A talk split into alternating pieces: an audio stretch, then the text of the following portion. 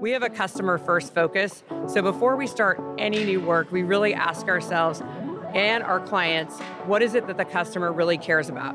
What are the problems or pain points that we can solve for them? And if we only get 10 minutes in front of them, what's the one thing we want them to walk away with? So often messages get muddled and are too murky or they have too many product features or benefits. It's really important that we get down to that one main thing that the customer cares about. The B2B Marketing Exchange brings together B2B marketing and sales practitioners from across the country to get the latest tools and tips they need to succeed. Now, we're bringing the insights from the stage to your ears. I'm Claudia Tarico. And I'm Kelly Lindenau. And this is the B2B Marketing Exchange podcast. All right, everybody, welcome back to another episode of the B2B MX podcast. I am once again on the show floor here, and now we have some cocktails staring us in the face. So, mm. really tempting surroundings here. But before we can get to the good stuff, I do have a little bit of fun right next to me. Her name is Jeanne Kirby. She is the VP of Marketing for Inviso Corp. Jeanne, thank you so much for joining us today. Do you want to just tell our audience a little bit more about yourself? Sure. Thanks, Kelly. It is very tempting with the bar right over there. So, anyways, I'm Vice President of Marketing for Inviso Marketing. We're based out of the Seattle area, and I lead an awesome team.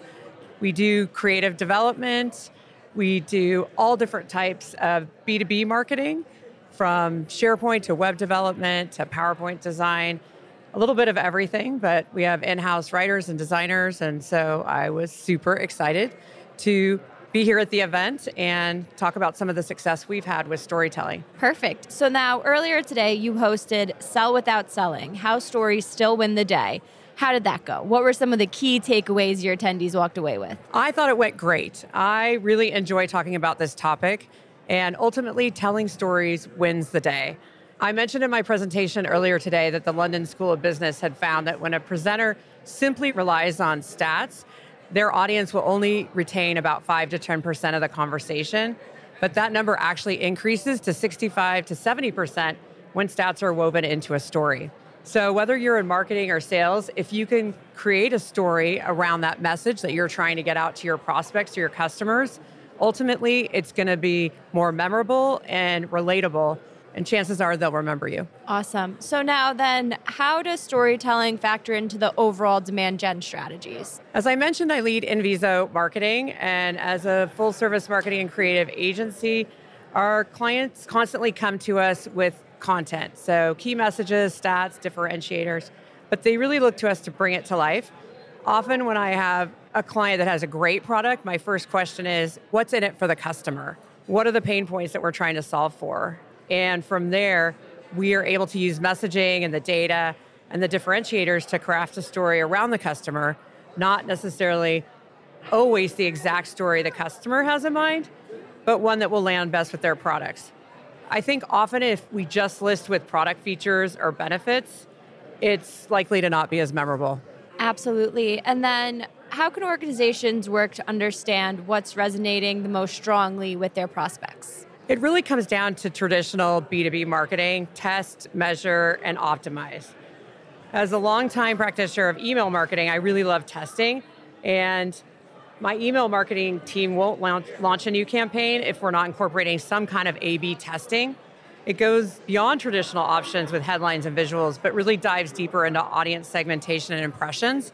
And even though a story may seem different than a headline or a color or layout, at the same time, it is easy to test multiple stories and see what really is resonating with the audience. So then in a similar vein, do you find that certain assets resonate more strongly with prospects? Thanks for asking this question, Kelly. I really think it's on topic. As I've talked about a lot and seen and heard a lot at the B2B SMX conference this week, I definitely think certain assets resonate more with B2B audiences. For example, the Insider Intelligence Report states that 59% of B2B buyers are now millennials. They're skewing a little bit younger than they have in the past. And so at Inviso, we've seen a huge demand to convert some of our traditional marketing materials into short, more dynamic videos, given that they essentially grew up in an era with having a cell phone and an internet at the ready, as well as being able to stream music when they could sing. This really makes sense. as marketers, I think it's important for us to know and understand that. Awesome. And now, to me at least, it seems like a storytelling approach seems easier said than done. Because on one hand, in my head, I'm like, okay, yeah, we'll just tell a story. Yep. But what is a good story? So, what are some of the elements of storytelling that you think marketers and salespeople need to know? I think that's a good point. And to be quite frank, we might not have enough time to go through all of the deep elements of storytelling, especially with the cocktail hour right around the corner here. However, I do want to say this storytelling really works because as human beings, we are storytellers. It's how we've communicated our most important messages since the beginning of time. Sometimes I'll hear other B2B marketers kind of write off storytelling as a consumer strategy. But here's the thing even though we do B2B marketing, we're still talking to people. And good stories make us feel things and connect us emotionally to one another. Our brains are really wired to remember how a combination of events made us feel, which is why a great story can evoke an emotion that our prospects will remember. And if they can remember the feeling, they're more likely to remember you. Awesome. So now, let's say someone attended your session, they're super inspired, they want to get going, re-innovate their storytelling and their content. They get to their desk tomorrow. What's the first thing they need to do to get started? Well, besides reaching out to Inviso Marketing to help them, wait, wait, I'm kidding. Um, the best way to craft their story is to really ask questions. We have a customer first focus. So before we start any new work, we really ask ourselves and our clients what is it that the customer really cares about? What are the problems or pain points that we can solve for them? And if we only get 10 minutes in front of them, what's the one thing we want them to walk away with? So often messages get muddled and are too murky or they have too many product features or benefits. It's really important that we get down to that one main thing that the customer cares about. Awesome. So now to pull back and take a very general approach, we are at the B2B Sales and Marketing Exchange. So, with that in mind, what's the biggest takeaway you've got from the show? That's a great question. I've always loved coming to this conference. You're number one in some amazing locations, but besides that, the content is so invigorating, so inspiring, and I always learn new things.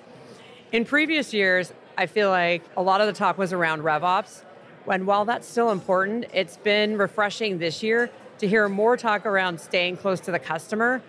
I heard one marketing leader talk about how she'd created a customer enablement team just to ensure that the product team was staying up to date with how the customers were actually using their solutions. That really ties back to my experience and that simple question of what is it that my customers want that sometimes gets overlooked. Awesome.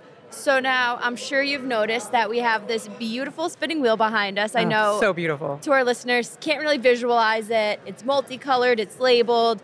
So it's not Wheel of Fortune. No, there's I'm sorry. I wish we had Darn. the budget for that. Yes, but yes. so in our case, we have it's labeled 1 through 14. I'm going to have you spin the wheel. I have a Okay. list of 14 questions and the number will correlate to the question. So All let's see what you get. Clearly, I've never been on Wheel of Fortune. Yeah, you wouldn't do too well. Yeah, exactly. I totally wouldn't. okay, so we are at it's kind of in the middle, 8 9. Which question's better? Kelly, hook me up. 8. Chat GPT. Love it or hate it. Oh, we love it. We love it. I've told everyone on my team that it's so important that they really embrace AI.